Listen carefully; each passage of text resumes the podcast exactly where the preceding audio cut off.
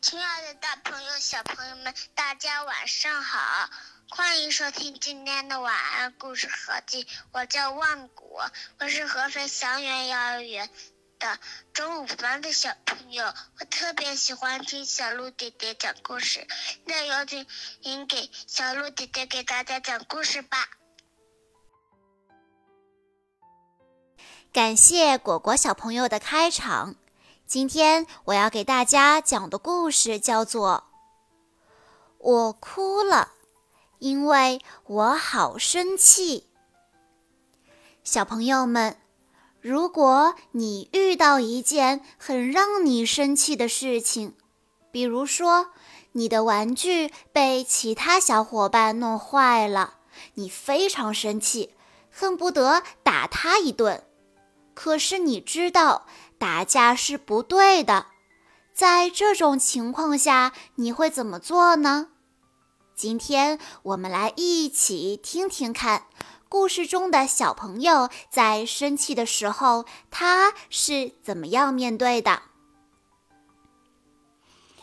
我哭了，因为有些事总是让我好生气，比如。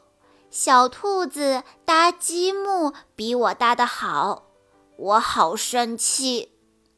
妈妈给我买的新鞋子被小熊踩了一脚，我好生气呀！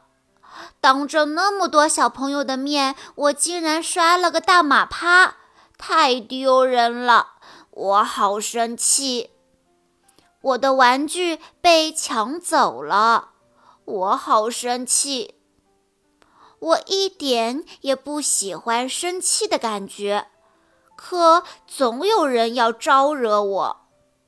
生气的时候，我觉得全身都胀胀的，就像一个快要爆炸的小火山一样。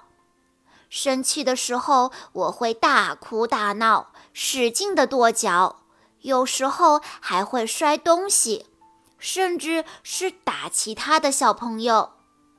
生气的时候，谁靠近我，我都会哭得更厉害。我知道这样不对，但是不这样做，我还能怎么办呢？也许生气的时候，我应该想些办法，让自己不那么哭闹耍横。比如，我可以大声地数数。也许数到二十，我就会忘了自己为什么生气。我可以做些费力气的事情，比如说跑跑步、跳跳绳，把我的怒气全部用掉。我可以找一个舒服的地方，安静地躺一会儿，看看书或者画一幅画，让情绪慢慢地平静下来。或者还有更加简单的，我可以做几次深呼吸，把怒气全部吹跑。做完这些之后，我会感觉好多了。有些事情其实并不值得我生气，大多数的时候，我会很快的忘记让我生气的事情。但有些时候，生气的事情总是在我脑子里赶也赶不走，这说明我应该好好的解决一下这件事。如果我自己解决不了，我还可以向爸爸妈妈求助。